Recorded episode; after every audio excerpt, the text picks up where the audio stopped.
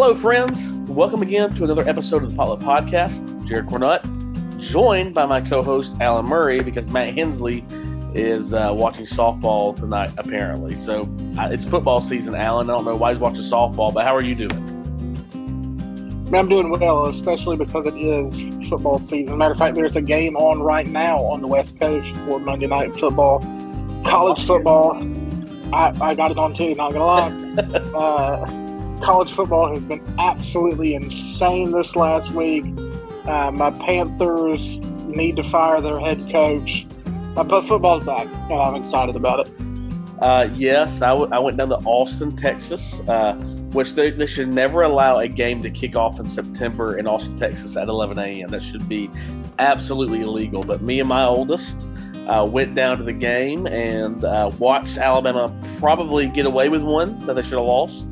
Uh, but at the end of the day, all that counts is who has more points on the scoreboard. And Alabama did. And uh, the eyes of Texas were very sad that day, uh, is what we'll say.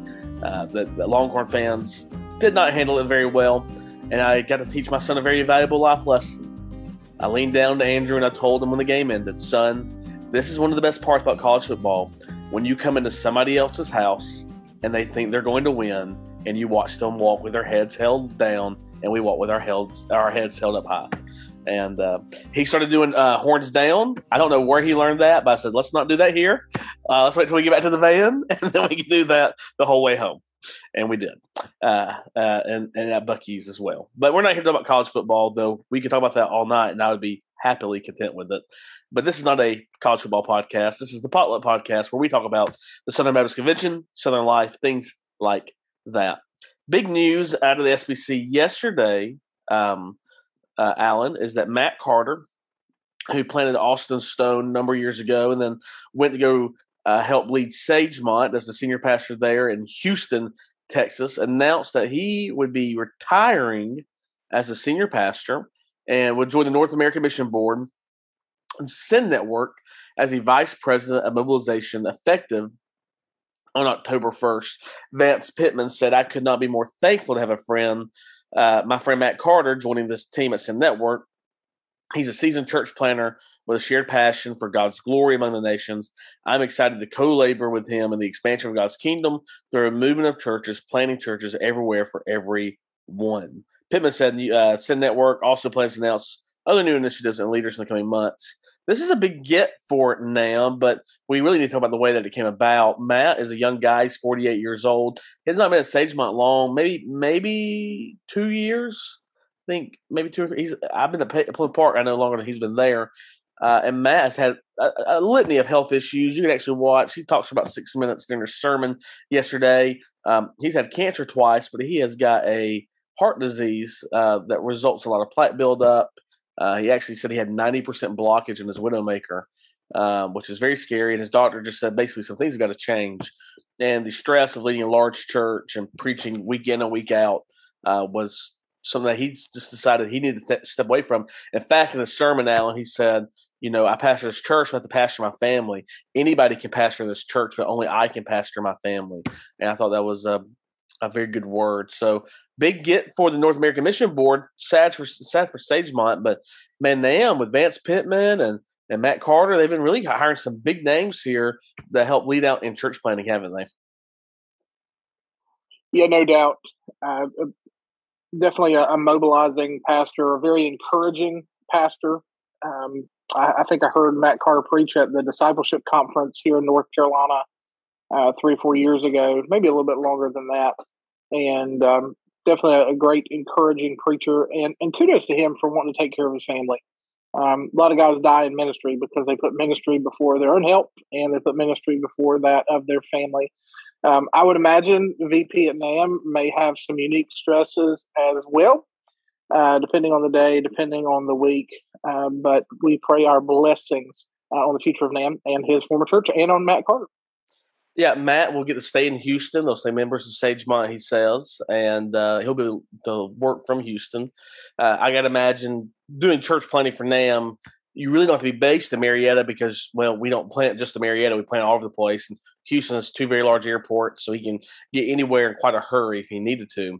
Uh, and I think our other co-host Matt Hensley, if he were here, would tell you uh, that he is a big fan of Matt Carter. In fact, Matt Hensley ran against Matt Carter for uh, pastors conference, pastors conference president two years ago, and I don't think anybody was more encouraging to Matt Hensley than Matt Carter was his his uh, opponent in the race. And I think Matt Carter was more relieved than anything that he didn't win, and Matt, Matt Hensley did. He had to put up with all the shenanigans.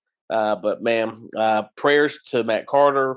Hopefully, he can get his health situated. I don't know what kind of treatment there is for his heart disease, but hopefully, there's something out there.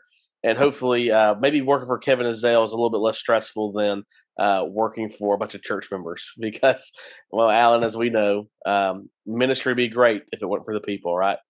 Kidding to an extent on that.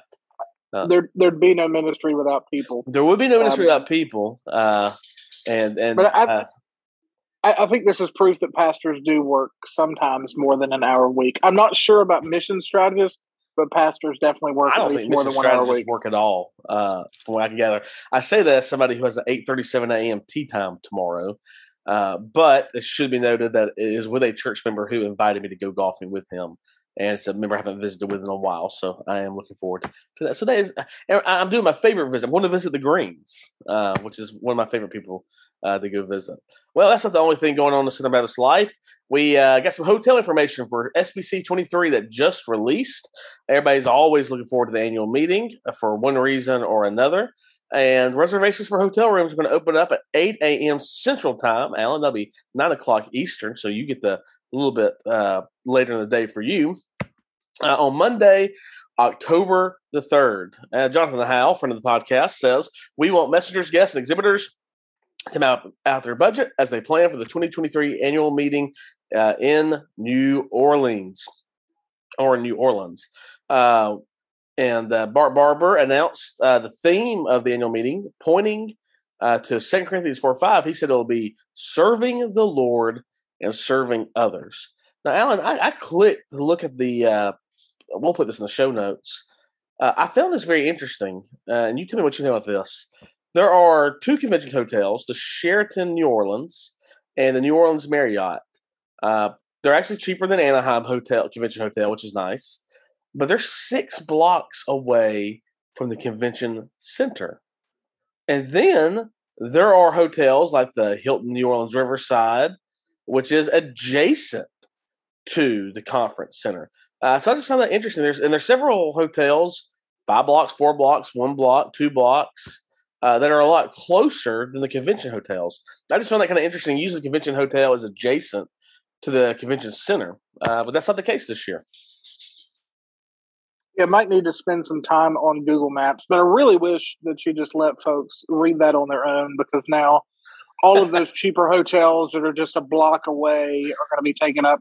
Uh, maybe maybe the convention center is really spread out and the entrance is six blocks down uh, and the hotels on the other. I don't know. I, the one time I went to New Orleans uh, was just a few years after Katrina, and uh, they still had not recovered at that point. Mm, yeah. And so I'm I'm not sure, uh, but I will we'll say this: they'll probably be booked up really fast. All the ones that are cheap and all the ones that are close, they'll be booked up quick. So if you want to book a room, I would be sitting there uh, ready to go. I did that for um, for Birmingham, and they got snatched up pretty quick. Um, did Airbnb for Orlando in 2020, and that was the worst convention any of us have never attended. So be prepared, eight o'clock that morning.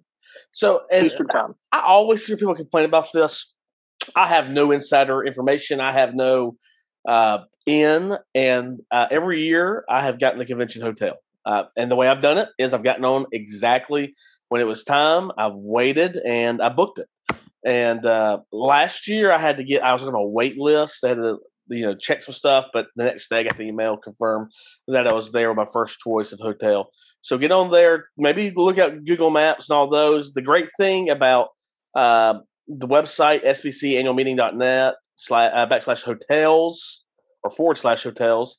Uh, it tells you the distance to the convention center, the room rate, uh, whether breakfast is provided or you have to pay for it, uh, and then information about parking. Uh, many of them have self parking and valet parking at an additional cost, of course. So if you're flying or renting a car, that's good information to have because you're not going to be just paying for the room, you're paying to park your car and things of that nature. New Orleans, I, I don't know where the convention center is in relation to downtown. If it's close to downtown, you may not need a rental car. Uh, you might be able to just Uber. That's what Anaheim was. Uh, I just Ubered from well, Uber to the airport. We had a rental car before that for vacation, uh, but um, should uh, sh- that should be available. So, Alan, Lord willing, you'll be there. Lord willing, we're we're talking about it. We're planning on it. Um, talked a couple episodes back where we, we even looked at taking a train there. Uh, yep. That might be an option. Um, since since talking about that, it seems the airfare is a little cheaper than the train, um, but there's a lot of stuff to factor in. So, but we're hoping to go, Lord willing. Lord willing, uh, with our bacon and beans to fight well, the British in the town of New Orleans. God save the Queen. Uh, okay, on to the next uh, topic here. Uh, Al Mohler had uh, an interesting weekend, to say the least, where Canon Press, which uh, is a ministry of Doug Wilson's church in Moscow, Moscow, Idaho, Christ Church. It's their literature ministry. Uh, they also have a streaming platform called Canon Plus, and they took some of Al Mohler's content from some addresses at ETS, uh, the Evangelical Theological Society's annual meeting, and uploaded it uh, to their platform. when Mohler was asked about it, he said that neither he or his staff had had any communication with Canon Plus. They had not granted any permission. And just an hour after Mohler's tweet there, Canon Press announced a special first month rate for subscribing with discount code Mohler. Uh, for that, uh, they say that everything is legal and on the up and up for that. Uh, and Al, Al, had a Dr. Mohler rather had a pretty interesting tweet, didn't he, Alan? He did. Uh, Dr. Mohler is certainly a witty individual. He tweeted, Evidently, a media platform has announced the release of some of my material. No communication with me or my staff. No material or no permission from me. Material is taken from my addresses to the Evangelical Theological Society. Take an aspirin. I'm not moving to Russia now or ever. Hashtag yet, which is no in Russian. And so I thought that was incredibly witty. Obviously, there is some banter coming from uh, Moscow, Idaho. Uh, of course, there's probably some banter coming from Moscow and Russia as well. Um, you know, they, they say this was, you know, kind of public information because they were public addresses, but um, it's just not charitable. Uh, on the very basic level, I don't think as uh, people that are professing to be Christians to uh, not try to be charitable, but then to turn around and be petty and have a discount code with Mohler's last name. Um, but I appreciate the wittiness of Dr. Mohler, and I'm relieved uh, in a lot of ways to know that uh, he's not being published willfully by Canon Press. Um, as, as, a Baptist, of course, I've got some concerns with uh, Canon Press, and um, yeah, a fun, fun week in Southern Baptist life. And it was it was the folks in Moscow life that were recently uh, comparing uh, the transgender movement to baptism by immersion. Was it not? Was it the same it, group? It, I I think so. Um, I might have to verify that. I, I don't know, but I, I, definitely saw the clip of that. Yeah, um, that also was not very charitable or honest. No. Uh, also a bit hypocritical to call Mohler woke and, and others woke as well.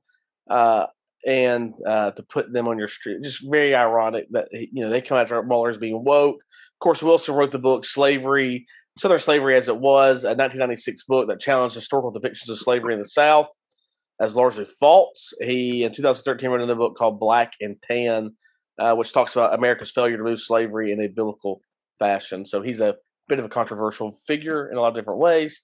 And uh, well, uh, they don't get baptism right. So it is what it is. Uh, Alan, you want to take us into our Southern culture topic? Yeah, this one was inspired by a trip to our local library today. Every time I go to the local library, they've got a set of books that are for sale. You can buy one book for a quarter, or you can buy eight books for a dollar. Uh, they really try to get rid of those. And I found four books today I did not buy one of the books that inspired our topic today, but I saw a whole slew of Southern living cookbooks. if if you live in the South and you have a grandmother, you have probably seen a Southern living cookbook, if not a whole series of cookbooks. Uh, they have been around since 1979. Uh, they have been releasing an annual recipe cookbook. That is a lot of Southern cooking. Uh, Jared, have you ever seen these Southern Living cookbooks? Do you have a collection of them right next to your SBC annual meeting annuals and your Spurgeon library? You've got Southern Living cookbooks. Um, I I do not have the Southern cookbooks in my church office nor in my house, but I have seen them because my grandmother had a whole slew of them growing up. I'm pretty sure she used them for recipes. I'm more of a modern man. I just smoke a bunch of meat, and uh, my wife does most of the sides. If I do cook a recipe, I just usually look it up online. Uh, so I, I, don't really have a need for a cookbook. Uh, but the I, have seen these my whole life growing up. I feel like they're a staple for grandmas in the South. Everybody's grandmother had one, and I think probably every grandmother's grandmother out there looked at the recipe as a reference, but probably added their own twist on it as well as grandmothers are really good at doing. Uh, but yeah, I think this football game is crazy, Alan. I just can't not even say anything as we're watching this. But uh, yeah, Southern Living cookbooks. I'm very familiar with them. Never used one. Have you ever used one for a recipe? Yeah, if, if memory serves me correct, uh, doing some cooking with my grandmother, I've used these. There's always inserts in Southern Living magazine uh, to subscribe from these, and they've had different covers, uh, colors down the spines that have the years on them. Uh, and it's always looking at somebody who's got a collection of them. You know, you go back into the 70s and the 80s. Um, they're, they're, kind of faded over time. Uh, and so it, it's always interesting to me to, to see these. I, I love cookbooks. You talked about not using cookbooks and having smoked meats. Uh, I've got a bunch of smoked meat cookbooks that I use. I bought 53 pounds of Boston butts today and 50 pounds of leg quarters uh, that I'll be cooking along with a venison ham uh, tomorrow evening into Wednesday morning. And uh, I love bucks can you put in your smoker? Uh, depending on the size, probably close to 24. Um, okay. I just bought six today. Um, I can load up the pulpit with a 24 point sermon and not think twice about it. 24 There you go. Well, there you have it, folks. Uh, Canon Press, hotels, and uh, Matt Carter going to the North American Mission Board and Southern Southern Living Cookbooks. What more could you ask for in an episode of the Potluck Podcast? We hope you had your fill. We hope that you had your full. Uh, support NAM. Don't subscribe to Canon uh, Plus, and uh, make sure you get on on October the third at eight a.m. and book a hotel. Uh, preferably, do not take a room from Alan or myself if you can help it. Go cook something southern this weekend. Use a cookbook. Don't use a cookbook I don't care. Just cook something. And as always, as we say on the Potluck Podcast, join us next time. Same Baptist time, same Baptist hour. Stay Baptist, my friends.